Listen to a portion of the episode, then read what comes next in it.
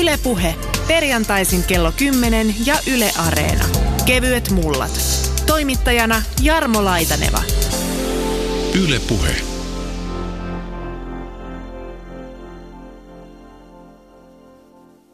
Saku Silt kirjoitti tosiaan muutama vuosi sitten Soundissa, että populaarimusiikin historian kirjoissa yksi luku on lähestymässä loppuaan. Eli kitararokin kohtalon hetket ovat käynnissä. Anne Lahto ja Kari Hynninen, voisiko sanoa, että kitararok on täysin harmaantunut? On se kyllä. Mä koen, että aika paljon semmoisia harmaita karvoja siellä varmasti tällä hetkellä pyörii tuossa rockiskenessä. Mä en näe, että se on niinku loppu loppumassa ikinä. Etkö? En mä näe, että se niinku loppuu. Miss, et kyllä niinku mä uskon, että niin kauan kun ihmisillä on halu soittaa jotain, niin kauan rockipändejä on ja pysyy. Tuleeko ne olemaan valtavirrassa? Ei varmasti. Ei varmasti niin kuin sanotaan seuraavan 50 vuoden aikana. Mä en tiedä, tuleeko ne takaisin missään vaiheessa mitenkään isosti, mutta tällä hetkellä hy- hyvin vahvaa harmontumista on näkyvissä, mutta mä en usko, että kitararokko on kuolemassa kuitenkaan. Joo, joo mä oon tietyllä mielellä tai mielessä samaa mieltä sun kanssa on siitä, että toi, kun ajattelee esimerkiksi jatsia, niin edelleen tehdään vahvasti jatsia tässä maailmassa ja toi, toi, että sillä on oma paikkansa. Samalla tavalla niin kuin rockilla ja kitararokilla luultavasti tulee olemaan aina oma paikkansa. Ja, ja semmoisia bändejä tulee olemaan, niillä tulee olemaan katsojia. Ja, mutta sitten on olemassa tämmöisiä niin kuin Halo Helsinki esimerkiksi, joka tietyllä tavalla on – se on ehkä etääntynyt siitä kitararokista, mistä ne on alkanut. Mutta jos sä menet katsoo niitä keikalle, niin sehän on kitararok-bändi joka tapauksessa. Soundistahan kuulee, mihinkä, mihinkä suuntaan kumartaa Halo Helsinki. Kyllähän siinä juuret selvästi on siinä maailmassa. No siis selkeästi sehän on mm. niin kuin modernia suomi-rockia ja kun Kyllä. Mm. suomalaiset mm. siis rakastaa rockmusiikkia, mehän rakastetaan sitä, mutta jostain syystä sitä ei vaan tällä hetkellä ole hirveästi tarjolla ja se on myös se, se syy osittain, minkä takia Halo Helsinki hyvien kappaleiden lisäksi on päässyt nousemaan niin isoon asemaan, että kun sitä rockia ei ole niin paljon, niin sit kun meillä on yksi tuommoinen hyvä ja massiivinen yhtye, niin me rakastetaan sitä yli kaiken. Mutta esimerkiksi se uusi EP, minkä Halo Helsinki on tehnyt, siellä on, onko siellä viisi biisiä, jotka on kaikki hyvin vahvasti niin kuin eri genrejä, että siellä on vähän enemmän iskelmää, sitten siellä on suomirokki, sitten siellä on yksi hyvin vahvaa EDM, ja nyt me jännittää tosi paljon, että kun Halo Helsinki pitää sen tauon tässä, niin minkälainen Halo Helsinki me saadaan takaisin mm-hmm. kahden ja puolen vuoden päästä, että tuleeko sieltä semmoinen EDM Halo Helsinki vai iskelmällisempi Halo tai, Helsinki? Ja tässä on sille niin kuin tilanne koko ajan sillä tavoin, että radiot ei tue esimerkiksi, tai media ei tue tällä hetkellä rockbändejä juuri yhtään. Jos ajattelee Yle Xn soittolistaa, niin tota, onko siellä rockbändejä ollenkaan. Mä on siellä rockbändejä kyllä, mutta kun yleisö on, ei niin, halua kuulla sitä, niin, niin sille, niin että, ja, Juuri näin, että, sille, että se on niinku tällainen tilanne että tietyllä tavalla, että se, vaan, se, että jos joku päivä tulee joku rockbändi uudestaan, joka menee läpi, niin se pitää niinku, se ei tule luultavasti niillä vanhoilla keinoilla, mitä on ollut aikaisemmin, vaan se on jotain muuta, mutta silleen, niin kuin, että se vaatii semmoisen semmoisen yhden niin kuin, tai ainakin yhden bändin, joka vetää imussa muita. Ja se on erikoinen just tämä Halo Helsinki, että se ei ole vetänyt imussaan muita, vaan ne on todella uniikissa tilanteessa, että ne tekee mitä haluaa ja tota, muita ei toistaiseksi ole siihen niin kuin peesiin tullut. Tietysti tämä musiikkibisnes on muuttunut niin paljon muutenkin, että millä tavalla kuluttajat normikuluttajat tuolla, niin kuin, osaako ne hakea, osaako ne, onko ne kiinnostunut tästä kentästä itsessään vai, vai meneekö se vähän niin päin, että sitten tosiaankin median vastuulle jää esitellä, että hei, tätä vielä on olemassa. Ähm. Että haetaanko me tämmöisiä juttuja vai kun minäkin hain rockmusiikkia, niin mä sanon, laittaa vaan Whitesnakein soimaan ihan niin kuin, että en mä edes yritäkään etsiä mm, mitään mm, uutta. Mm. Se on, se on, vai, se on niin kuin, uuden tuominen esiin on aina vaikeaa. Mm. Ihmiset sanoo, että ne haluaa uutta musiikkia, mutta ne ei halua hirveästi sitä. Ne haluaa niinku tuttua musiikkia, ne haluaa sitä, tai säkin haluat Whitesnakea, ja monet haluaa kuunnella sitä niinku tuttua turvallista Led Zeppelinia, tai mitä, mitä nyt onkaan tällaista näin. Ja sitten niinku uuteen tutustuminen on, se on kaikessa, niinku, se on tosi vaativaa, ja silloin niinku uuden tuominen esille, niin se vaatii ihan mielettömästi. Ja kyllä mä niin kuin sanoisin, että just esimerkiksi mitä rockmusiikille on käynyt, niin se on ollut niin kuin 60-70-luvulla se on ollut ns. nuorisomusiikkia. Nyt niin kuin meidän 15-25-vuotiaat, niiden vanhemmat kuuntelee rockia. Mm. Ja mä voin sanoa, että harvoin niin kuin on ikinä ollut semmoista tilanteetta, että 15-vuotiaat ja 45-vuotiaat kuuntelee täsmälleen samoja genrejä. Totta kai silloin ne nuoret etsii omia juttujaan mm. ja etsii uutta musiikkia niin kuin kavereitten ja festareitten ja keikkabuukkaajien ja, ja muiden niiden kautta, että sitten mä en itse asiassa tiedä, mistä niin kuin ihminen, joka ei ole hirveän kiinnostunut uudesta musiikista, että mistä sitä löytää. Suurin osahan suomalaista edelleen löytää uuden musiikin radiosta nimenomaan, ja sen takia että me esimerkiksi uuden musiikin X koitetaan tarjoilla mahdollisimman laajasti Yle X, että sieltä tulisi ne kaikki genret esiin. Mutta kyllä me tosi paljon seurataan sitä, mitä nuoret niin kuin itse etsii, koska mm. tällä hetkellä niin kuin Spotify ja SoundCloud ja kaikki muu somealustat on niitä, missä se uusi musiikki leviää, ja tällä hetkellä niin kuin maailman suurin musiikkiskene on räppi. Ja tuntuu, että tällä hetkellä se rokki on löytänyt jalansia sen räpin sisältä. Että siellä se niin kuin elää ja voi hyvin tällä hetkellä. Hei, mua jäi kiinnostaa tuo Kari Hynninen, kun sanoit tuossa aikaisemmin, että, että jatsiakin, kun mietitään, että mistä se on lähtöisin, että edelleenkin se elää siinä, melkein siinä muodossa voisi sanoa osittain, mistä se on alkanut. Niin meneekö se tällä tavalla? Kaikki muuttuu, musiikki kehittyy. Tämä aika on varmasti tämmöistä fuusioaikaa muutenkin, että kaikki vähän sekoittuu kaikkeen. Mm. Mutta onko sieltä viidakkorummuista lähtien niin kuin säilynyt kaikki musiikkikentät, vai onko niitä tässä matka-aikana kuitenkin jonkin verran kadonnut? Vai onko musiikki sellaista, että se säilyttää, että aina makuja on kuitenkin niin hemmetin paljon erilaisia. No aina, aina tulee muutoksia ja aina jää ihmisiä, jotka tykkää jostain vanhasta. Ne jää jumiin ne, ne jää silleen, niin kuin, koska monta kertaa se on semmoinen, että kun sä oot tota, yläaste lukio ammattikouluikäinen, jolloin musiikin merkitys siinä jossain 16 vuoden, 16 vuoden iässä on niin kuin tosi merkittävä. Sun elämä niin kuin jotenkin ankkuroituu niin kuin esimerkiksi tämän kesän biiseihin. Sä muistat luultavasti lopun ikäs silleen, niin kuin, että tämän kesän biisit, mitkä teidän kaveriporukassa on ollut isoimpia ja mitä on niin kuin kuunneltu ja sä palaat aina siihen samaan takaisin. Ja sitten sit kun sä oot vähän yli 20, niin monilla alkaa työelämä, toivottavasti alkaa työelämä ja tota, sitten menee vähän eteenpäin, tulee perheet, tulee kaikki muu elämä tulee siihen mukaan. Ja silloin sen jälkeen semmoinen aktiivinen musiikin etsiminen alkaa katoamaan. Ei ole vaan niin kuin aikaa enää tällaiselle mikä on uusinta ja mikä on Hei, lapset tuo onneksi mukanaan tämän homman. Meillä muksut hoitaa sen, että pysyy vähän niin kuin perillä sitä, mitä tapahtuu. Just näin. Et se on tietyssä elämäntilanteessa on niin kuin tosi luontevaa, kuunnellaan musiikkia, se on mukana elämässä. Sitten sen jälkeen se menee vaan vaikeammaksi mm. sitten monilla. Niin, 32 on mun, mun mielestä se tota, ikävuosi, kun ihmisen musiikkimaku tavallaan niin kuin jämähtää. Sitä on tutkittu. Et, sitä on tutkittu. Okay. Mun, olisiko se ollut 32 vai 34, kun sen jälkeen uusi musiikki ei enää kiinnosta niin mm. paljon kuin aikaisemmin. Mutta muistan, että mä oon kuullut, kun Ylen ansioitunut musiikkitoimittaja Pekka Laine on sanonut, että aikoinaan kun hän veti tämmöistä rock-ohjelmaa, äh, olisiko se ollut Radiomafiassa tai jossain edeltäjässä, niin tota, silloin hänelle tuli hirveästi palautetta, että on se kumma, että nykyään vaan kitaramusiikki soi eikä enää haitaria kuule missään. ja nyt mä, mä, kun mä kuulin tuon, mä ajattelin, että no niin, niin. että toi on niin mun palauteboksi, kun välillä tulee viestejä mun lähetyksen aikana, että on se kumma, että enää ei rock- tai kitaramusiikkia kuulemaan. Että no, mm, aika pikkuhiljaa ajaa ohi. Mutta täytyy sanoa, että siis niin kuin tuossa sanoin aiemmin, niin se rockmusiikki ja ne kitarat kuuluu kyllä musiikissa edelleen. Siis niin kuin rapissa on tosi paljon kitaroita. Että miettii, että tämän hetken yksi suurimmista rap-artisteista Eminem on käyttänyt tosi paljon rockia-elementtejä mm. uusimmalla levyllään ja puhumatta puhumattakaan noista niin kuin emoräppäreistä ja Post Maloneista ja muusta, että se elää voi hyvin siellä niin kuin genressä, mihin se ei aiemmin kuulunut. Kielisoitinten historia ulottuu ainakin 5000 vuoden päähän. Kitara on kehittynyt useamman historiallisen kielisoittimen tuloksena, kuten muutkin kaikupohjalla varustetut kielisoittimet. Vuoden 1850-luvun jälkeen kitara ei ole kokenut huomattavia muutoksia, se on säilynyt niin viritykseltään kuin muodoltaan varsin samanlaisena. Mutta se, että kun tästä huolehditaan nyt sitten, niin tarkoittaako se vaan sit sitä, että se... Tai saanko mä keskeyttää saat. silleen, niin kuin, että tästähän ei pidä olla yhtään huolissaan. Aina pitää mä, olla vähän huolissaan, etenkin kato, nuorisosta. Kato, silleen niin kuin, että musiikki tulee ja tietyt jutut on ja sitten se kehittyy ja menee eteenpäin.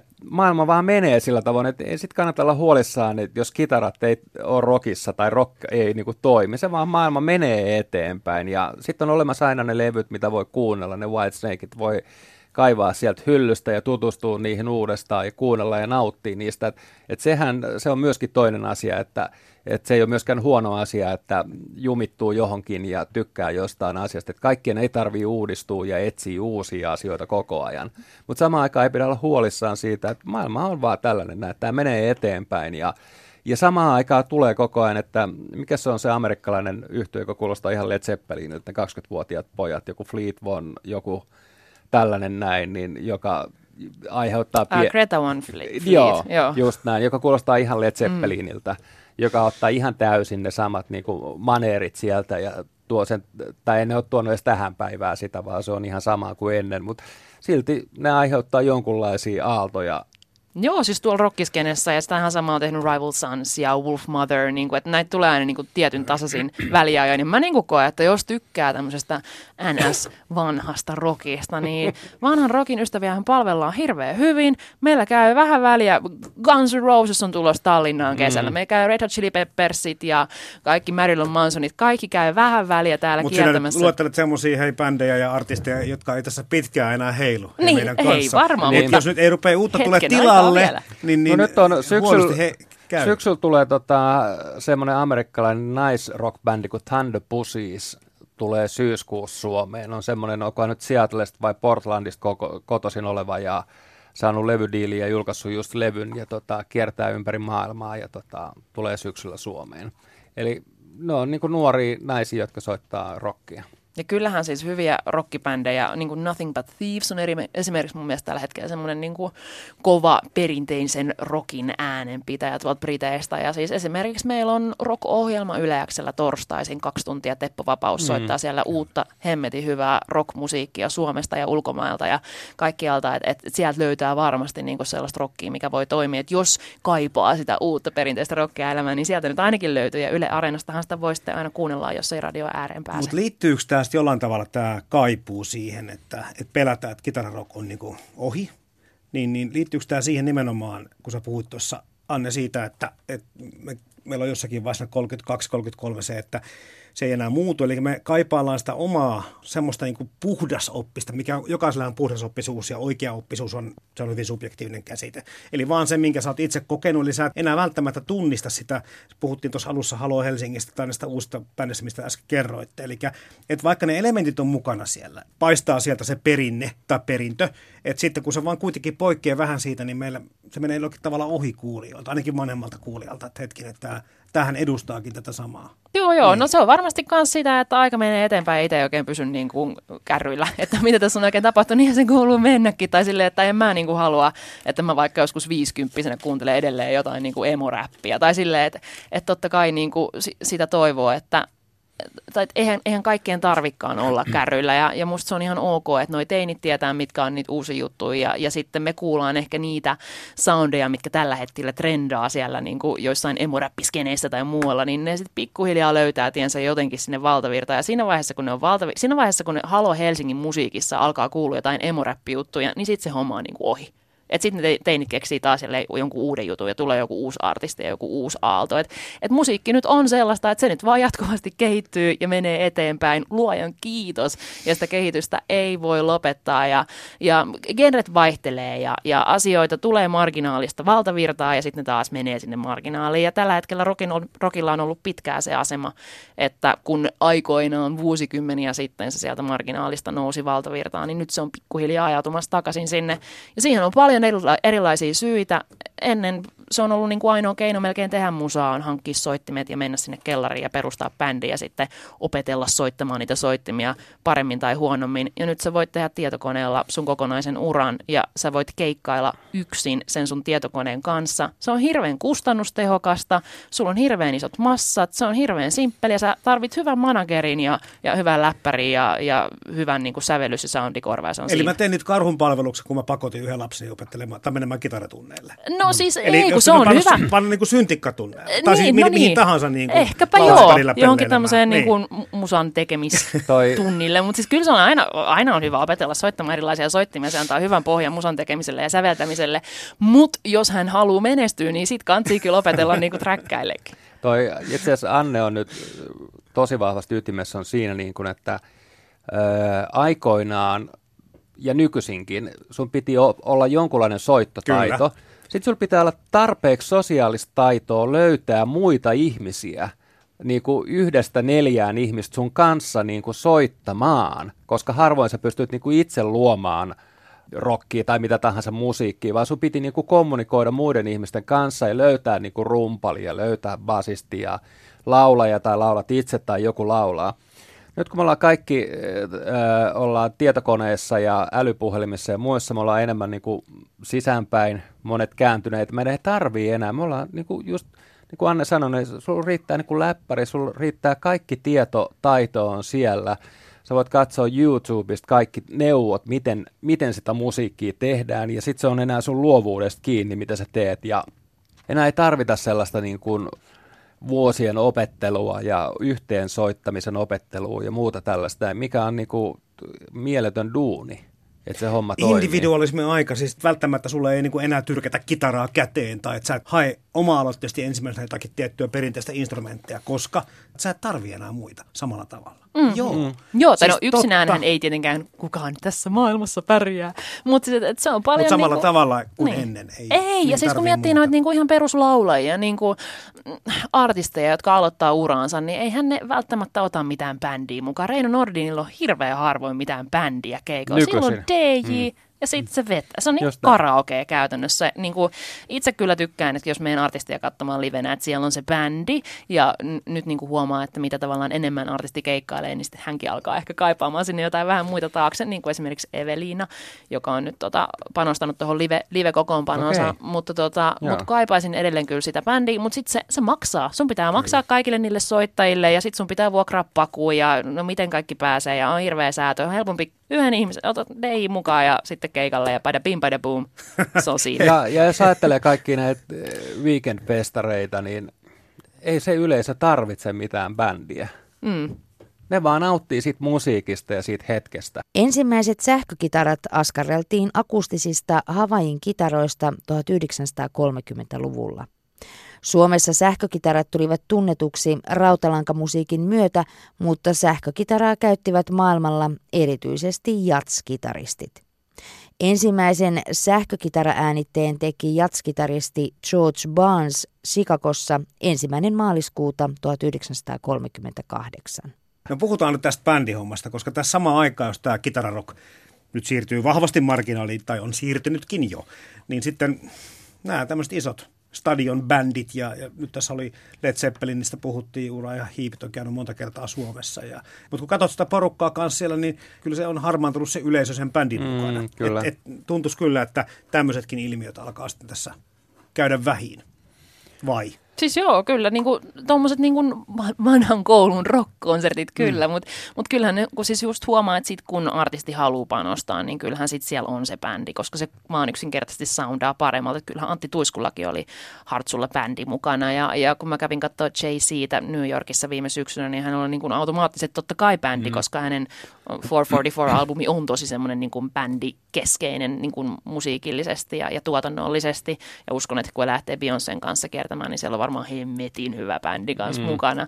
Bruno Mars tekee hyvin perinteistä tämmöistä niin kuin bändisäesteistä popmusiikkia, että ei se niin kuin tuu luultavasti hävi mihinkään, kun ollaan isossa mittakaavassa. Mutta siinä pienessä mä tarkoitan, että se on niin kuin helpompaa se musiikin tekeminen ja, ja myöskin niin kuin kustannustehokkaampaa. Mutta onko se tehokkaampaa niin kuin... järjestäjällekin? Mä tarkoitan sitä, että mm. kun edesmenneet avisiikin, kun lähtee keikalle, niin ottaako hän niin kuin pienemmän korvauksen siitä, kun et sinne menisi tämmöinen viiden tai kuuden? Eli ei, mutta hän se... saa itselleen ne. Nimenomaan, tätä tarkoitin. Mm, Eli niin, niin. se ei niin kuin järjestäjän kannalta ei ole sen edullisempaa. No voi se olla, hankkiminen. Voi se olla niin kuin tavallaan, että kyllä mä koen, että varmasti niin kuin Reino Nordiin voisi pyytää enemmän rahaa niistä keikoista, jolla hänellä on bändi Raino mukana. mukana niin, mä en tietenkään ole näiden niin kuin live-asioiden asiantuntija, että, että nyt pitäisi olla niin kuin joku ja tässä mukana kertomassa, että miten noin menee, mutta kyllä mä uskon, että siinä vaiheessa liksa nousee. Mutta myöskin se on helpompi puukkaa, tai että matalampi kynnys puukkaa artisteja, kun ne pyytää vähän vähemmän rahaa, että ne tulee, että okei, no, että me maksetaan tonni, jos me tullaan bändin kanssa, mutta 500, jos me tulen Dein kanssa. Niin voisin kuvitella, että mä en, se on iisimpää. Siis en, mä en osaa mä sanoa tiedän, näistä. se, se niin. voi olla siinä, niin kuin, silloin kun ei ole vielä iso artisti, niin, niin se voi olla tällainen näin. Mutta kyllä mä luulen, jossain Reinon tapauksessa, niin kyllä se hinta on ihan pätevä, niin kuin se vastaava ei varmaan kysele, että millä, millä kokoonpanoa siellä tullaan. Niin, mutta tarkoitan, että pienessä, kun on niin, pieni artisti niin, kyseessä, niin hän voi ehkä tehdä tämmöistä niin kuin tarjouskilpailua, että riippuen, että kuinka ison show nyt sinne sitten haluaa. Mutta tosiaan hain... en ole asiantuntija, että mä en tiedä mm, näistä. Mutta niin tällä mä hain vaan sitä, että se ei mm. ainakaan voi olla sitten siellä keikkamyynnin puolella se semmoinen niin kuin tulppa siinä, että otetaan mieluummin näitä tämmöisiä yhden hengen ei itse varmasti. juttuja, vaan niin. se on niin. nimenomaan tässä musiikkimaussa, mikä koko ajan muuttuu ja mm. siihen niin kuin vastataan. Mutta hei, mua kiinnostaa taas te levyyhtiö miestä, että Kari Jari Hynninen, kun sä haistelet tuolla kanssa ja maistelet ja kuuntelet ja tutustut, niin tota, tarjotaanko sulle enää? Äh, tai törmäät sä tämmöisiin no, ilmiöihin? Törmään, siis mullahan on niinku kaksi, kaksi sellaista semmoista artistia Suomen musiikilla on tämmöinen kuin Tilhet, Pajut ja muut, joka on semmoista, mä kutsun stadion folkiksi sitä, ja tota, joka on, perustuu semmoiseen niin kuin puoliakustiseen tota, poljentoon, mikä on niin kuin bändimeiningillä tehty. Vahva, vahvoja biisejä, vahvoja tekstejä. Se on niin kuin hyvin perinteinen kokoonpano monella tapaa. Ja tota, toi, toi. Sitten mulla on toinen, joka tulee nyt tässä ensi kuussa, semmoinen matka maailman ympäri, joka on kans ihan niin kuin bändi-bändi, jota yritän, ja tota, toi, toi, ne on molemmat mun mielestä tosi hyviä, molempien kanssa tehdään aika paljon duunia vielä, että että ne menee läpi. Radioissa soi hyvin toi Tilhet, Pajut ja muut, mutta tota, toi, toi, ja ne tekee hyvin keikkaa myöskin. Ja no. matkamaailman ympärille tulee ensimmäinen levy, niin katsotaan, miten se tapahtuu. No kerro nyt sitten, sulla on joku toinen, toisen tyyppisiä artisteja kanssa, Joo, mulla on auttanut, ra- niin, mutta se, että miten, miten se poikkeaa se työ, nyt sä puhut tämmöistä perinteisten no, se, bändien to, kanssa duunaamisesta no, ja siis, niiden myymisestä eteenpäin. No siis tota, se millä, mitä sä haluat, että mä kerron? No, että... Siitä, että et onko se samanlaista duunia? Ei, se on, jo, se on täysin niin. erilaista duunia, silleen niin kuin toi bändit esittelee musiikkinsa bändin keinoin, eli ne tekee demoja tai pyytää treenikämpälle mua, ja jossa mä kuuntelen niitä kappaleita, ja sitten me puhutaan niistä, ja mitkä on hyviä, mitkä ei, ja mitkä on mahdollisia sinkkuja tällä tavoin. Mutta sitten kun mulla on jotain niin kuin, räppäreitä, jotain niin kuin, rumaa ja dilemmaa ja tällaista näin, niin niiltä tulee semmoinen track, joka on niin kuin, melkein valmis biisi. Tiedätkö silleen, niin kuin, että se on, niin kuin, siinä on tuotanto jo olemassa. Vaikka siis se tässäkin demo. kohtaan törmämme tuohon samaan asiaan ilmiöön, että että tämmöistä niin kuin, se on helpompaa. No, työ, no työlämpiä, niin. no kaiken kaikkiaan se työprosessi silleen niin kuin bändien kanssa on toisenlainen. Kun sitten taas silleen, äh, räppärit on semmoisia niin tuottajavetosia. Ne on tuottajan kanssa kahdestaan studiossa ja ne tekee sen ja sitten kun ne laittaa jonkun, että tällainen osuus tarjolla, niin sä tiedät, että siinä ei tarvi arpoa mitään. Et bändien kanssa tulee monta kertaa silleen, niin kuin, että tämä on hyvä, että miten jos vielä tehdään tällaista ja tällaista, niin kuin, että, että millä tavoin me saadaan se niin kuin paketoituu tai tuotettuu sillä tavoin ja miksattuu, että se kuulostaa siltä, tältä tai tolta. Mutta silleen, niin kuin, että noissa räppijutuissa, niin se on tosi selkeä, mikä sieltä tulee. Papam, tässä on biisi. Totta kai niitäkin voidaan spekuloida vielä, että onko se valmiita ja mitä se vaatii lisää ja pitäisikö tähän ottaa joku, joku kertsiin fiittaamaan ja tällaisia näin, mutta, tota, mutta se on niin kuin paljon selkeämpi. No onko tuossa, näettekö te tuossa niin jonkun tämmöisen taas sitten ajatuksen sen takana, että me puhutaan tästä niin kuin vanhemmasta musiikista, kitararokista, että sitä myöskin joutuu tuottaa vähän niin kuin ikään kuin vanhalla tavalla tai vanhemmin keinoin eri ei, tavalla? Ei välttämättä, se riippuu aina bändeistä silleen, niin kuin yksi mitä esimerkiksi Yle X soittaa hyvin on sellainen blind channel, joka tietyllä tavalla on niin kuin uutta kitararokkia, että se ei kuulosta yhtään Whitesnakeilta, mutta tota, se on niin kuin kuitenkin kitaravetoista rockia, joka kuulostaa täysin tältä päivältä. Hmm. Ja kyllähän niin kuin, eihän sitä tehdä kuitenkaan niin kuin vaikka 60-luvulla tai 90-luvun alussa on rockia tehty, että kyllä se kuitenkin edelleen elektronisesti tuotetaan ja laitetaan raidat sinne ja tsekataan, että ne on, että tavallaan että kyllä mä en, tässäkään en ole tietenkään niin kuin musiikin tekemisen ammattilainen, mutta ymmärtääkseni niin kuin aika modernilla tavalla tota rockia tehdään kuitenkin. Ja, ja varsinkin kun kyseessä on vielä elektronisilla elementeillä maustettu rokki, niin ehdottomasti se tehdään niin kuin Sehän, sehän tuossa on tietyllä tavalla, mä haistan sen, niin kuin, että halutaan, että se kitararock pysyisi tietyllä tavalla niin kuin määrätynlaisena. Mutta jos mä ajatellaan ihan pelkästään jotain niin kuin tuommoista kitarabändien yhtä vahvinta menneisyyden bändi, joka vaikuttaa edelleenkin, on Beatles, joka on tehnyt aina uusimmilla laitteilla, teki aikoinaan uusimmilla laitteilla uusinta musiikkia, vei uudet, niin kuin kehitti sitä eteenpäin. Nyt se kuulostaa klassiselta rockilta, mutta silti niin kuin monet, jotka kaipaa kitararokkia, ne kaipaa jotain määrätynlaista kitararokkia. Niiden on vaikea omaksua myöskin sitä, että bändit menee eteenpäin. Bluesin merkittävin pioneeri on T-Bone Walker, joka levytti ensimmäiset sähkökitarasolonsa vuonna 1942. Rockmusiikissa kitara oli mukana jo alusta alkaen. Se omaksuttiin siihen rhythm and blues musiikista. Merkittävimpänä rockkitaran pioneerina on pidetty yleensä Chuck Berryä. Etenkin rock- ja metallimusiikille tyypillinen särö soundi alkoi yleistyä 1960-luvun puolivälin jälkeen. Yle Puhe tämä romanttinen kuvahan on sitten populaarikulttuurissa, ehkä viittaan elokuviin tai johonkin tämmöisiin kirjallisinkin lähteisiin siitä, että, että sitten niin kuin ikään kuin, jos sä meet nyt oikein, jos sä haluat tehdä oikein hyvän rocklevyn tai tai kitaran tai muuta, tai jonkun muun, mihin tuohon viittasit tuossa aikaisemmin, niin otetaan ne vanhat soittimet ja mennään Sun Studiolle tai jonnekin tämmöisiin legendarisiin paikkoihin ja, tehdään, ja tuotetaan se vanhanaikaisesti ja, ja, ja siellä on kaikki erilaisia äänitarkkailijoita ja kaikki äänimiehiä ja kauhean läjä, mitä on ennen ollut. Eli tehdään niin kuin, hei, paluu juurille, kun me vanhalla reseptillä tehtiin tämä, niin se onnistui. Tämä kuva ei ehkä nyt kuitenkaan ei, eteenpäin on menty. Juu. Pidä paikkaansa. Mutta tähän meillä vähän, tiedätkö, niin kuin, tälleen me niin ajatellaan ehkä, tai ainakin meitä halutaan ajattelevan jollain tavalla. Että. Niin, ehkä itse tässä on seurannut tätä, tätä modernia musiikkia sen verran pitkään tuossa Yleäksessä ja muutenkin omassa elämässä, että, että sen on niin kuin aika selkeästi ajatellut niin, että jos, jos vaikka joku yhtye tekee jonkun toisen artistin kanssa yhteisen biisin, niin eihän ne nyt samoissa studioissa ole ja eihän ne yhdessä ole menneet sinne studioina soittaneet kaikki biisiä yhteen aikaan ja Kaikki raidat otettu erikseen ja kaikki on tehty eri paikoissa ja tuotettu moneen kertaan ja kukaan ei ole oikeastaan edes soittanut kuin rummuilla kuin padänk ja sitten se on vaan niin kuin luupattu siihen. Tai siis silleen, että et, et tuntuu, että ja mua ei haittaa se, koska jos biisi kuulostaa hyvältä, niin eipä siinä, jos se livenä onnistuu sen soittaminen, niin sekin on aivan fine, että et, et, ehkä se on jonkun mielikuva, miten joskus on tottunut, että tälleen Beatles varmaan tekee ja tälleen se varmaan vieläkin tapahtuu, mutta eihän se niin, kuin niin mene enää. Kun miettii tota rock'n'rollin varhaisvaiheita tai historiaa ja sitä imagoa, mikä oli, niin se oli aika puhtoista joskus 50-luvulla vielä. Itse asiassa se ei ollut. Alun perin silleen, niin kun ajattelee, että sieltä on tullut tota Chuck Berryt ja Little Richardit ja tällaiset näin, jotka on ollut niin kuin aika radikaaleja, tai Jerry Lee Lewisit ja Elvikset ja kaikki muut on ollut sellaisia, niin kuin, että vanhukset, vanhemmat on ollut kauhuissaan. Että, tota, mutta täältä päin turva... katsottu aina, jos siis tästä, tästä, tästä, niin, tästä, tästä päivästä, ajasta, tästä niin. päivästä lähtien, mutta silloin niin kuin siihen sisällä se on ollut taas tosi niin kuin radikaalia ja erikoista ja tota, toi, toi rajua kamaa. Ja sellaista, niin kuin, että vanhemmat on, vanhukset on ollut todella huolissaan nuorisosta, että miten ne voi tällaisesta tykätä.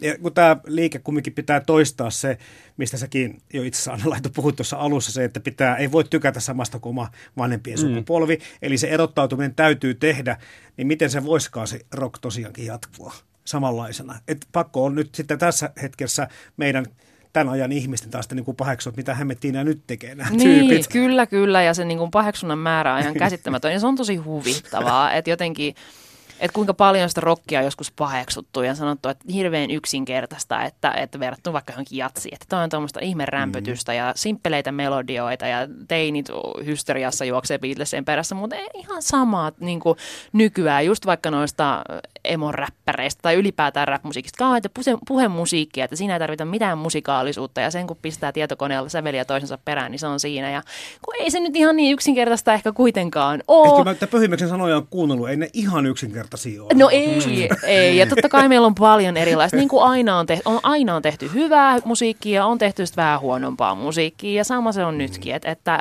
yhden genren sisällä voi olla niin kuin miljoona artistia, jotka kaikki tekee niin kuin omaa juttua. Jotkut tekee sen hyvin köpöisesti ja niin kuin heikkolaatuisesti ja toiset sitten taas tekee sen vähän korkealaatuisemmin. Et, et, et jotenkin tuntuu aina niin ikävältä, että joku tietty genre tai skene tai nuorison musiikki pistetään semmoiseen yhteen niin kuin romukappaan, että tämä kaikki on huonoa, koska nuoret ihmiset tykkää siitä.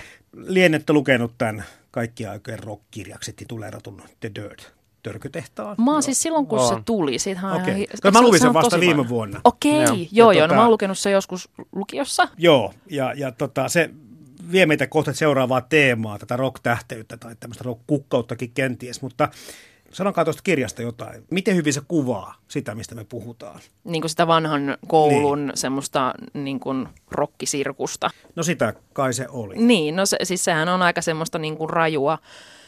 Niin kuin, oikeastaan kaikki niin kuin tuommoiset 60, 70, 80, 90-luvun bändit, eli aika raju rokkielämää, Kyllä. pitkiä kiertueita, paljon päihteitä ää, ja semmoista niin kuin tosi kuluttavaa elämää, mistä niin kuin nyt ei ole tietoakaan. Että jos sä meet tuonne Red Chili Peppersin takahuoneeseen, niin juo siellä vihersmoothieita ja joogaa. Niin nykyään. Ja, Mm. niin nykä, nykyään siis Osi Osborne, hän halusi, että hänellä on pelkki jotain luomuvihanneksia ja, ja tota, teetä ja, ja kaikkea mahdollista posliinikupeista, kun hän tuli käymään Helsingissä tuossa pari viikkoa sitten. Että et kyllä se elämä on muuttunut hyvin vahvasti. Totta kai heillä on myös tullut ikää, että ei pysty silleen bailaa Mutta ei nuoretkaan hei tee samaa enää kuin vanhempansa tekivät. Niin, no ei, mutta siis sitten taas, jos lähdetään tuohon räppiskeneen, niin sitten taas huomaa, että sinne on tullut osittain, niin kun, kun puhutaan tämmöisestä jenkkiläisten äh, tota, räppäreiden elämästä, niin siellä on sitten ehkä tullut vähän semmoista samanlaista niin kuin vanhan koulun rock'n'roll-elämää, että mm. vedetään paljon huumeita ja lääkkeitä ja viinaa. iskemäskeneestä.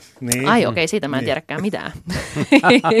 mutta mutta et, että et, et se on jännä ollut huomaa, että esimerkiksi tämmöinen kovassa nousussa oleva räppäri Lil Peep äh, douppasi itsensä hengiltä ennen keikkaa tuossa viime vuoden lopussa ja, ja tuntuu, että et, et tosi monet nuoret on tosi pahoissa, niin kuin, tai noin niin kuin jenkkiräppärit, niin että siellä on tosi paljon semmoista niin kuin elämää, mitä rokkarit vietti ennen joskus 70, 80, 90 Eli sieltä on omaksuttu jotain.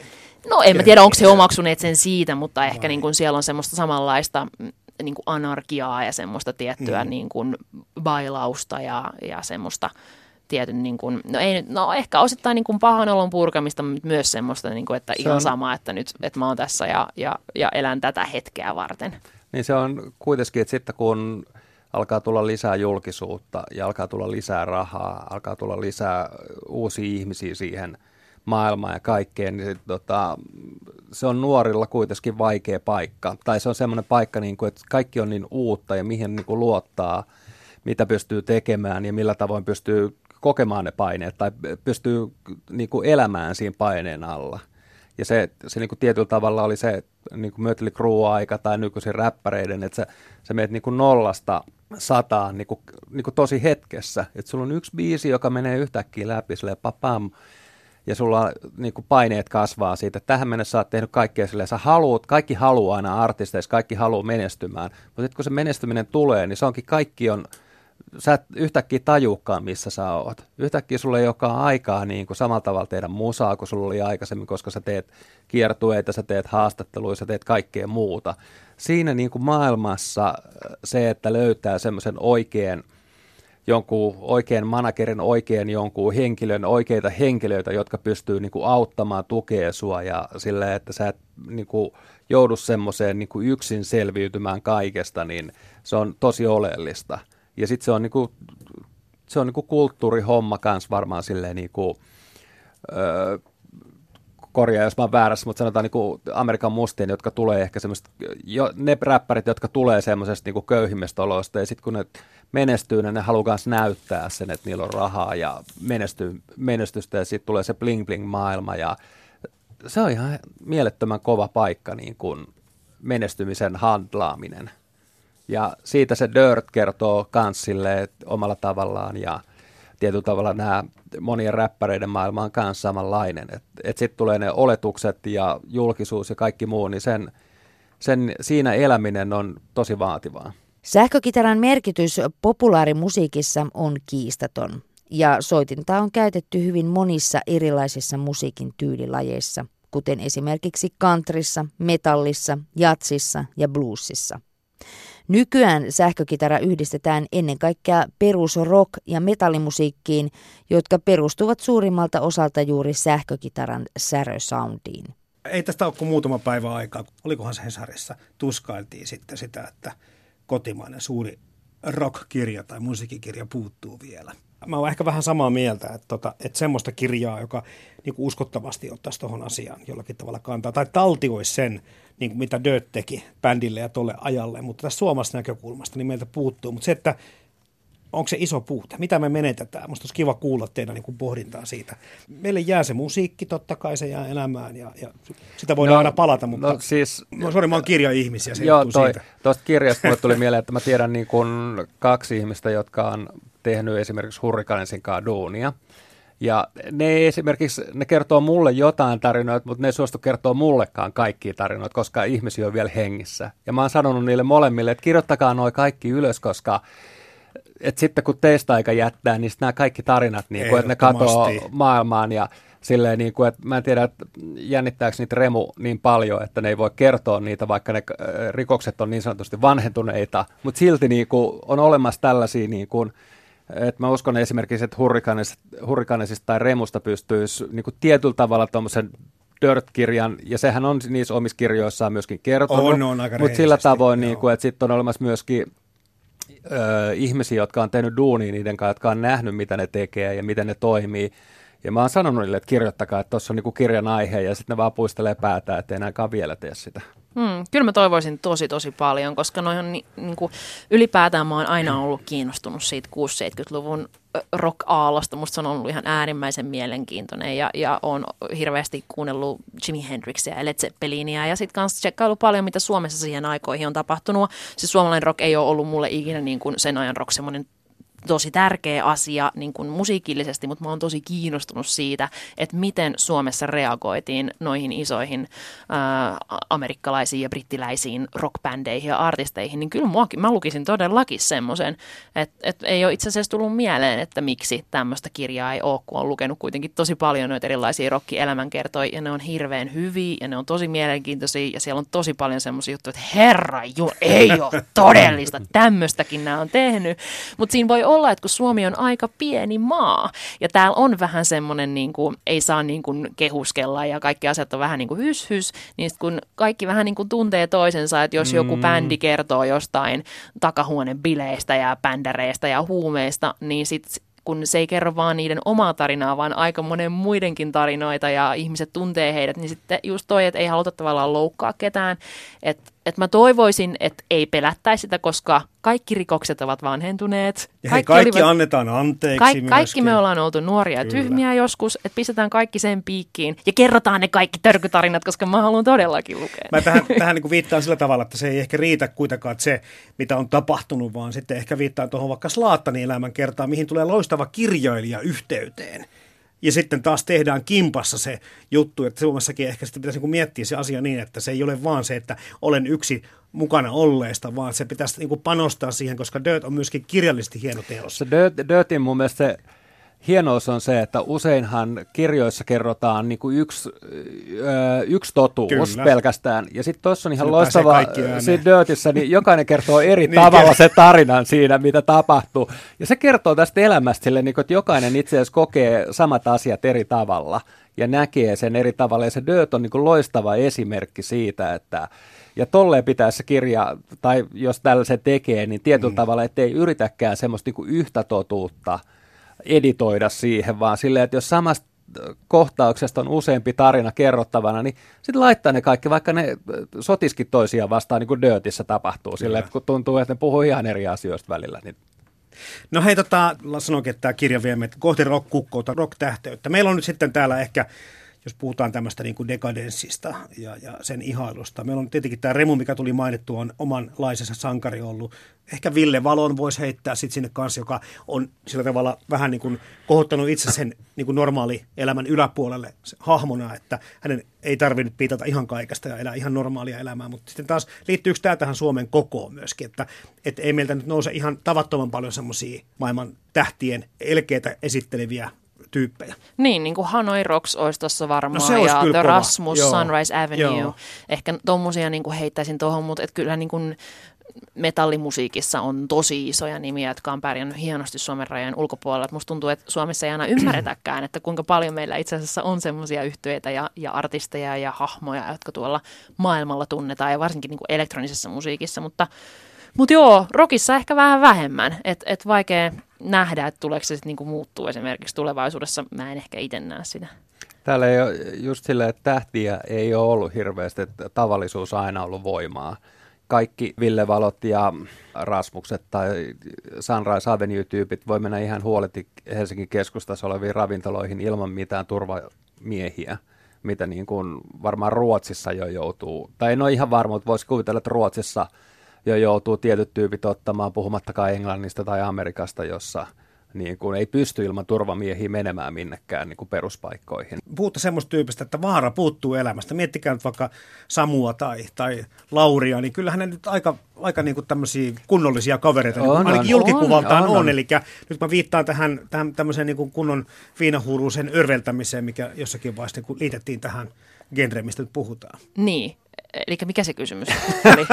Tai itse asiassa, jos Se on muuten ajattelet sille, kysymys, itse asiassa sille, niin kun, toi viinahan on siis liittynyt aina, niin kuin sanotaan, se ei nykyisin enää liity niin, Niin. niin. paljon, mutta jos ajattelee sille iskelmämaailmaa Olavi Virras lähtien ja Topi Sorsakoskien asti, niin viinahan on aina ollut semmoinen niin kuin vahva tekijä tässä maassa ja rockibändit on Suomessa aikoinaan toiminut aika vahvasti viinan voimalla, ja tota, toi, toi. mutta nykyisin kaikki on niin ammattitaitoisia. Kaikki haluaa kuitenkin, niin kuin, että ihmiset saa rahoilleen vastinetta. Se, joka tilaa bändin, niin se ei halua paikalle semmoista örveltävää porukkaa. Se haluaa ammattitaitoisen, joka tulee paikalle, tekee duunin, yleisö lähtee tyytyväisenä ja semmoista niin kuin örveltämistä, niin Niin Anne Laitossa liittyy se kysymys siihen tähän rock-tähteyteen, mm. että sitä aika myöskin on samalla tavalla vähän niin kuin ikään jos kitararokki haudataan ja stadion bändit haudataan, niin sitten tämmöinen perinteinen kitarasankaruuskin. Niin, ehkä se vähän on niinku semmoisessa niinku örveltämismielessä, niin kuin Kari sanoi, että ei, mm. ei kukaan arvosta sitä, että maksaa niinku 15 euroa lipusta ja sitten siellä näkee semmoisen kännisen artistin lavalla. Että kyllä ne bileet on siirtynyt vahvasti niinku keikkojen jälkeiseen elämään. Musta on ollut hauska, kun mä oon seurannut Almaa Instagramissa, kun hän pyörii tuolla ympäri maailmaa ja siis bailaa hyvin vahvasti. Mutta keikat vedetään aina täysin selvinpäin, ainakin niin mä uskon, ja siis hyvin silleen ammattitaitoisesti ja, ja, ja kuitenkin hän juhlii paljon ja, ja viettää aikaa ihmisten kanssa ja tykkää siitä bailauksesta ja se on hyvin vahva osa myös hänen imagoa, että tavallaan hänellä pitää olla hyvin vahva ää, niin kuin ryhmä ja, ja tukijoukot siinä ympärillä, jotka pitää sen myös niin kuin aikataulun, että okei, että sä voit bailaa tohon asti ja sitten sit lähdetään kiertueelle ja tällöin pitää olla niin kuin skarppia. Hän on ja hän on tosi fiksu mimmi ja, ja silleen, niin kuin se homma pitää pitää hanskassa, ettei se lähde lapasesta niin, että, että jossain vaiheessa ei sit voiskaan enää tehdä musaa. Jos on rockmusiikki keski-ikäistynyt, niin on myös sähkökitara, jonka syvin olemus on pysynyt jo vuosikymmeniä samantyyppisenä. Yhä suurempi osa populaarimusiikista tehdään elektronisesti, kun kitaran ovat korvanneet syntetisaattorit, samplerit, rumpukoneet ja tietokoneet. Mistä vaatimuksetkin taas toisaalta on, sitten siis- kasvaneet sit siitä. On, ja siis se, niin ja just toi, niin kuin, että, että ei, enää, ei tehdä enää niin, että tehdään ensin vaikka puolitoista vuotta levyä ja sitten kierretään kaksi vuotta ja sitten ollaan vuosi tauolla, vaan sä teet levyä ja oot kiertueella ja teet promoa ja kaikkea muuta mahdollista koko ajan samaan aikaan. Et ei ole semmoista hetkeä, että sulla olisi nyt vaikka tässä puoli vuotta vapaa-aikaa, vaan ei, kun sä teet koko ajan kaikkea, niin sä et voi vaan olla niin kuin sekasin tai krapulassa, koska silloin sä et saa sitä musaa aikaa. Me kulutetaan ja saadaan musiikkia tällä hetkellä enemmän kuin koskaan, ja se kertoo just tästä ajasta, että et, et ei enää pysty vaan örveltämään koko ajan. mä just eilen luin, että joka tunti tulee äh, Spotifyhin tuhat biisiä, joka tarkoittaa 9 miljoonaa uutta kappaletta vuodessa. 9 miljoonaa mm, kappaletta että vuodessa. uuden musiikin toimittajana on tässä hieman tätä niin, työn sarkaa. Niin, niin silloin, silloin, jos sä oot tuommoisessa Alman tilanteessa, jossa sä oot päässyt sen niin kuin, tota, toi, toi, pidemmälle kuin moni muu, sulla on, jo- sulla on jo semmoinen niin reitti ja sua kuunnellaan ja tällaista näin, niin se, että siinä pitää myös kestää se meininki ja olla valmis viemään sitä pidemmälle ja kasvattamaan ja tekemään asioita paremmin ja saamaan ihmiset niin kuin tykkäämään, koska se on niin helppoa, että jos et tykkää jostain, niin sä kuuntelet jotain muuta. Sä pelaat jotain toista videopeliä. Sä, niin kuin maailma on täynnä kaikkea muuta kuin sitä artistia tai biisiä. He, mutta tota, nyt hei, Kari, tota, tähän nyt liittyen just tämä seuraava aihe voisi ollakin se, että, että maailma on täynnä kaikkea muuta. Tarkoitan vaan, että nyt pelkästään ei ole niin, että kitararock hautautuu sen 9 miljoonan biisin sekaan, mm. vaan, vaan se musiikkikin hautautuu kaiken muun sekaan. Eli tämä aktiviteettien määrä meidän elämässä on kasvanut myöskin niin paljon, että tietysti pelko on myöskin siitä, että menettääkö musiikki muutenkin jollakin tavalla asemiaan. Ei. Ei siis menetä. ei missään Loistavaa. nimessä, vaan nostaa koko ajan. Siis just toi, että musiikkia tehdään enemmän kuin koskaan aikaisemmin. Ihmisillä on hirveän helpoksi tehty se musiikin löytäminen. Että jos niin kuin 30 vuotta sitten uutta musiikkia kuunneltiin radiossa ja sitten menit levykauppaan ja saatat ehkä siellä kuunnella jotain levyä tai löytää musaa, niin nyt oot himassa tai bussissa tai missä tahansa ja vaan selaat Spotifyta tai SoundCloudia tai iTunesia tai kuuntelet radioa tai podcasteja tai selaat somea ja jatkuvalla tulvalla sulle tulee erilaista musaa. Miten se musiikki sitten niin kuin löytää kuulijansa ja, ja miten sitä tuolla listoilla käsitellään ja mikä nousee radioon ja mikä nousee sinne ja tänne ja tonne, niin ne on niin kuin eri asioita, mutta kyllä mä koen, että, että musiikki ei todellakaan tule menettää merkitystä, vaan nimenomaan nostaa sitä. Ja se, mitä sä sanoit aikaisemmin, Anne, on just silleen, että kuinka paljon sä saat niin kuin feedbackia esimerkiksi, jos joku on huono tai hyvä. Eli se merkitys silleen, niin kuin, että, että se, että joku haukkuu, niin silläkin on arvo sillä tavoin, että joku ihmiset kokee musiikin Kyllä. silleen, niin kuin, että moni juttu menee sille ohi silmien ja sä et ajattele paljon. Mutta musiikki on ihan järjettömän. Sen takia esimerkiksi kaupalliset radiot tutkii koko ajan, mistä biiseistä tykätään ja mistä ei. Koska ihmiset on hirveän herkkiä vaihtamaan kanavia jos ei ne tykkää jostain musiikista.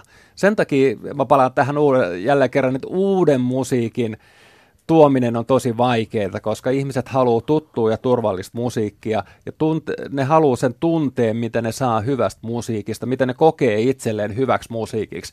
Sitten kun siihen tuodaan jotain uutta, niin se ei saa olla liian uutta. Se pitää olla tarpe- siinä pitää olla jotain ehkä uutta, mutta siinä ei saa olla tarpeeksi. Siinä saa olla niin kuin neljäsosa uutta se on itse asiassa tutkittu silleen, niin kuin, että, että jos on neljäsosa uutta, niin se kuulostaa raikkaalta. Jos se menee sen yli, se menee jo liian vaikeaksi suurimmalle osalle ihmisistä. Kari Hynninen ja Anne Lainto, tota, te olette puhunut tässä nyt eri musiikkikenreistäkin.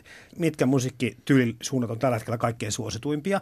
Ja sitä kautta sitten, että miten vahvasti ollaan sitten rock'n'rollille tai kitararokille velkaa? Kyllä mä koen, että kaikki musiikki on niin kuin enemmän tai vähemmän rockille velkaa. Että kyllä mä koen, että musiikki on kehittynyt pikkuhiljaa koko ajan suunnasta toisen, että ei voi sanoa, että, että vaikka rap olisi vaan synty, syntynyt itsestään tai mm. elektroninen musiikki olisi syntynyt itsestään, että kaikki on aina polveutunut jostain, että se on semmoista musiikin evoluutiota, että miten tähän pisteeseen ollaan päädytty.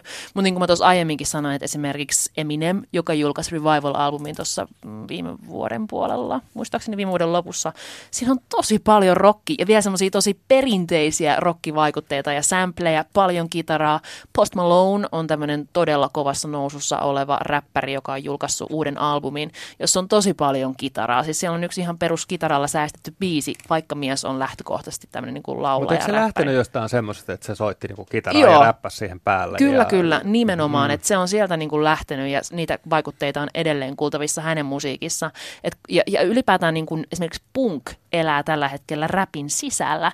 Et meillä on Suomessa semmoinen artisti kuin Versace Henrik, jonka musiikki on semmoista kummallista elektronisen musiikin ja rapin ja sampleen semmoista kakofoniaa ja mellastusta, mutta hän on siis ihan punkkari siellä lavalla, joka riehuu pesäpallomaailman kanssa ja huutaa ja, ja siinä on tosi paljon niinku semmoista niinku rockin ja punkin asennetta mukana. Ja se on kuultavissa kaikessa niinku nimenomaan, että tällä hetkellä musiikissa käytetään paljon kitaraa, että et, et elektronisessakin musiikissa saat kuulla ihania kitarasooloja ja, ja tykätään käyttää tota, perinteisiä rumpuja vaikka. Siis silleen, että et, et en mä usko, että ne rokin elementit on niin kuin nimenomaan mihinkään katoamassa, että niitä kyllä hyödynnetään ja haetaan inspiraatiota.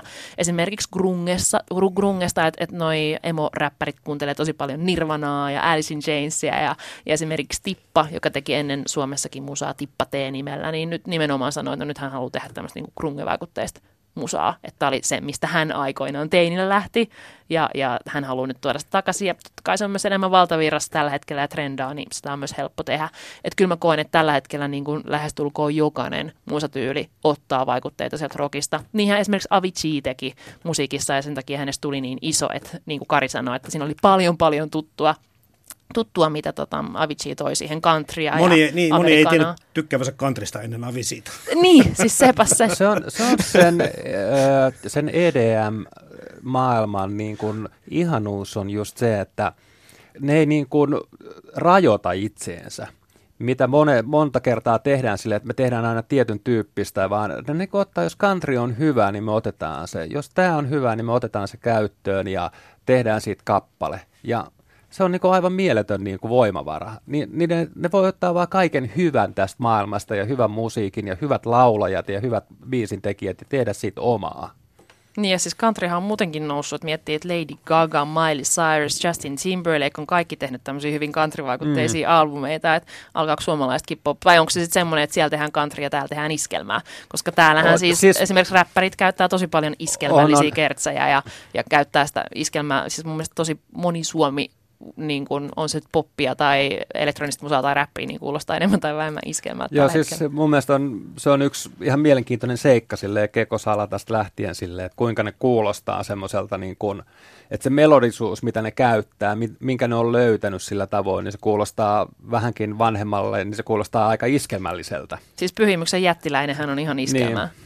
Vaikka perinteinen rockmusiikki puhuttelee edelleen osaa nuorisosta, rock on viime vuosikymmenien aikana siirtynyt valtavirrasta marginaaliin.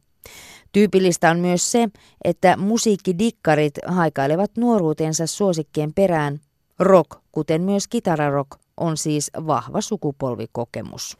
Niin, sitten siellä Meiju Suvassa seikkailee Stiki ja ja just Teflon Brothersin kanssa. Joo, ja tämmöisiä joo. naimakauppoja tehdään yli generaatioja nykypäivänä paljon enemmän musta tuntuu kuin aikaisemmin. Eli siis ehkä ennen niin. oltiin enemmän lokeroissa ja mm. nyt sitten kaikki on suurin piirtein kyllä sallittua. Joo, vai? ja nimenomaan tuossa tapauksessa, niin kuin, ehkä tuossa muodossa sitä koitetaan myös sille vanhemmalle yleisölle, joka kaipaa sitä rockia, niin, niin kuin antaa, että tässä on nyt jotain tuttua, mutta jotain uutta, että jos haluat fiilistellä Tommi Läntisen Via Dolorosaa, niin otapa haltuun Cheekin uussuojatti Lukas Leon, joka Just on tuota, tuota kertsiä omassa biisissään käyttänyt. Sitten saat jotain uutta ja jotain vanhaa. Ja tuossa tilanteessa niin mä oon monta kertaa sille nautin radion kuuntelua sen takia, että kun mä yleensä perjantaina katson, että mitä uusia singlejä kotimaisia on tullut Spotifysta, ja mä kuuntelen niitä, ne ei välttämättä ekalla kerralla mulle toimi. Että mä oon silleen, että tää on ihan ok, mutta ei enempää. No sitten mä kuuntelen jotain Yle X, sitten mä kuulen sen biisin kolmatta kertaa. Sitten mä oon että okei, okay, tämä on hyvä biisi. Ja siinä niin radio on niin merkittävä tekijä siinä, niin kuin, että tota, jokainen voi kuunnella ja laatia omia Spotify-listojaan ja tutustua siellä ja tälleen, mutta niin kuin mä sanoin, uuden musiikin kuuntelu on aina vaikeaa. Ja sen takia, että kun radio kuuntelee ja kuulee niitä kappaleet silleen kaksi-kolme kertaa, plus radion kuuntelussa on se, että sä et valitse sitä, sä et pysty itse valitsemaan sitä soittoa silleen, niin kuin, että mikä biisi tulee minkin jälkeen, vaan se tulee sieltä, miten tulee, ja sä oot vaan vastaanottaja. Ja silloin mulle aukeaa monta kertaa kappaleet, jotka mulle ei ole aikaisemmin, kun mä oon tietoisesti kuunnellut niitä. Ja sen takia mä pidän esimerkiksi radion kuuntelusta ja musiikin kuuntelusta niin kuin radiossa. Et se, ei ole, se ei ole mun niin kuin päätös, mitä sieltä tulee, vaan mä pystyn vaan niin kuin imemään tai sitten ole silleen, niin kuin, että niin kuin plussaa tai miinusta tulee koko ajan silleen siinä kuuntelutilanteessa. Tämä aika on vähän sillä tavalla kriittinen ton tuntuisen tai ton tyylisen kuuntelemisen suhteen. Puhutaan ihan vaikka puheohjelmista, kuten Yle puheessa tai musiikkiohjelmista, musiikkierikoisohjelmista, että tämän päivän kuulija on sitten aika vaativa. Ja sitten kun se yhtään tuntuu, että se ei nyt sitten satu tähän, mitä minä haluan tai kuvittelen, niin se tässä puhuttiin palautteesta ja muusta kaikesta, niin aika äkkiä tullaan lankoja pitkä, aika äkkiä mm. tulee kaikenlaisia, eli meille kaikille se tekisi hyvää. Mm. Altistaa korvamme ja ajatuksemme vähän niin kuin uusillekin asioille. Mutta tiedätkö, mikä on maailman suosituin musiikkityyli? Jaa. Se on laidasta laitaan. Oikeasti. Kysy keneltä tahansa, että minkälaista musaa sä kuuntelet. No, aika silleen laidasta laitaan. Ja esimerkiksi omassa ohjelmassa Uuden musan Xssä kuunnellaan musiikkia laidasta laitaan. Eli mulla on rockia, mulla on punkkia, mulla on räppiä, mulla on elektro, mulla on poppia ja tätä kaikkea Suomesta ja ulkomailta. Että mä yritän, yritän tarjoa ihmisille mahdollisimman äh, monipuolisen kattauksen vähän niin kuin kaikkea. Että hänen ei tarvi itse valita. Hän voi vaan vaikka istua autossa tai himassa tai bussissa ja päättää, että tykkääkö hän vai eikö hän tykkää. Ja tavallaan tykkään myös tosi paljon siitä, että kun mun ohjelmaa voi kuunnella areenassa, niin sitten voi vaan skippaa biisiä ja mennä niin, seuraavaan, niin, jos tuntuu, että ei pysty siihen niin kuin lineaariseen kuunteluun, mitä radiosta tehdään. Mutta kyllä mä koen, että tosi hyvin jengi on yleensä mun ohjelmassa mukana, ja sitten jos jostain ei tykätä, ja jos mä tiedän, että mä oon soittamassa semmoisen biisin, että, että tässä on varmaan nyt aika silleen, että, että osa tykkää ja osa vihaa, niin mä kysyn niiltä, Luottakaa et, meihin, me ollaan ammattilaisia. Niin, tai siis mä kysyn etukäteen, että onko tämä hirveätä kuraa vai onko tämä parasta, mitä sä oot ikinä kuullut. Ja sitten vaikka se olisi hirveät kuraa, niin ihmiset rakastaa sitä, kun ne pääsee kommentoimaan, tämä oli ihan hirveä, älä tätä ikinä. Mutta niin. eikö se ole makea fiilis silleen, niin kuin, että kun ei tiedä itsekään niin. silleen niin kuin jostain, että tässä on jotain, mutta onko tämä ihan hirveätä saissee vai onko tämä niin kuin parasta, mitä mä tiedän? Nyt mennään siis melkein Euroviisu-osastoon. niin, kyllä, joskus... Siellä tulee tämmöisiä tunteita monta kertaa. Ei, kyllä, ja sitten se on joskus tosi hauskaa myös huomaa, että jos itse on niin kuin soittamassa semmoista biisiä, biisiä, just jos ei ole ihan, ihan varma, että kokee, että tässä on nyt jotain niin mielenkiintoista, että on pakko kuunnella, mutta en mä usko, että jengi tästä tykkää, ja sitten sieltä tuleekin ihan hirveästi positiivista kommenttia, niin se on aina semmoista, okei, okay, että taas jälleen mun kuulijat opetti mulle jotain, että mä opin tästä näin. kansasta ja tästä meidän musiikkimausta jotain, että okei, okay, porukka kyllä tykkää niin kuin Tommi Läntisestä, joka on paketoitu tämmöisen nuoren räppiannun niin kuin – tarinoihin. Hei, hei tota, Kari Hynninen ja Anne Lainto, mä oon kysynyt kaikilta vierailta tähän samaan ohjelmaan liittyen aina sen saman kysymyksen. Mä pelkään, että nyt vastaus on ilmiselvä, mutta silti kysyn teiltä, mitä ne ihmiset kaipaavat, jotka kaipaavat kitararokkia? Nuoruuttaan. Niin, mä pelkäsinkin, että me emme muuta keksi. Se on juuri näin. Se on juuri näin. Siihenkö se? Si- Tiivistetään yhteen sanaa. niin, Kyllä. mutta onneksi sitä nuoruutta voi kuitenkin mennä livenä nauttimaan erilaisilla. Mä olin katsoa vähän Santanaa, musta oli ihan mahtavaa. Äh, ehkä Guns N' Rosesia kesällä. Et ei sillä tarvii heittää hyvästi, eikä sitä tarvitse surra, vaan sit voi niinku katsoa suuntaa katsetta joko eteenpäin ja löytää sitten niistä muista musagenreistä ni- niitä tuttuja asioita, mistä tykkää. Tai sitten voi vaan, että no, onneksi nämä vanhat bändit, mistä mä tykkään, edelleen on aktiivisia. Tai, tai sitten niin kun sukeltaa vielä syvemmälle ja katsoo, mitä tämän päivän bändejä on olemassa. Oi, oho. Et se on, niin kuin, se on myös semmoinen yksi radikaali ratkaisu. niin. koska, koska toi internet vie sua ihan mihin sä haluat, ja jos sä lähdet menee niin kuin – uusia rockbändejä ja sitten sä alat sieltä tutkimaan, niin kyllä niitä löytyy kitarabändejä. Ehdottomasti niin. joo, se on vaan siellä marginaalissa, että ei sitä tarvitse välttämättä itse kaivaa, sitten pitää vaan tsekkaa, vaikka Spotifyssa on paljon hienoja rocklistoja, mistä löytyy pelkästään mm. uusia rockikappaleita, että jos siitä mistä tahansa marginaalimusasta tykkää, niin se on tosi helppo löytää. Se mikä, mikä tota noin, niin minkä takia ne Whitesnakeit ja muut on tullut, että ne on ollut aikoinaan isoja bändejä mä toistan, mitä mä sanoin jo aikaisemmin, että se vaatisi semmoisen niin kuin jonkun bändin, joka, joka tulisi isoksi ja jonka kappaleet niin kuin muuttaisi ihmisten elämään niin kuin Nirvana tai joku muu, että se tekee sellaisen niin kuin tilanteen ja, ja silloin se voi imeä sitten mukaansa eteenpäin. Ja sen takia kaikki ne vanhat, niin jos mä just katoin, oli joku tämmöinen soittolista, niin tota, siellä oli jotain plus 55, ja sitten mä katsoin, niin kuin, että mä tunsin niin kuin 49 niistä, että joku oli semmoinen, mitä mä en tiedä, sitten mä ajattelin vaan, että, että okei, että tää on, nämä on nämä rock-klassikot niin tässä näin oikein. Että ne vaatii silleen, niin kuin, että isot biisit, tai pitää olla isoja hittejä, ja sitten sitä kautta se menee läpi. Ylepuhe perjantaisin kello 10 ja Yle Areena. Kevyet mullat. Toimittajana Jarmo Laitaneva. Ylepuhe.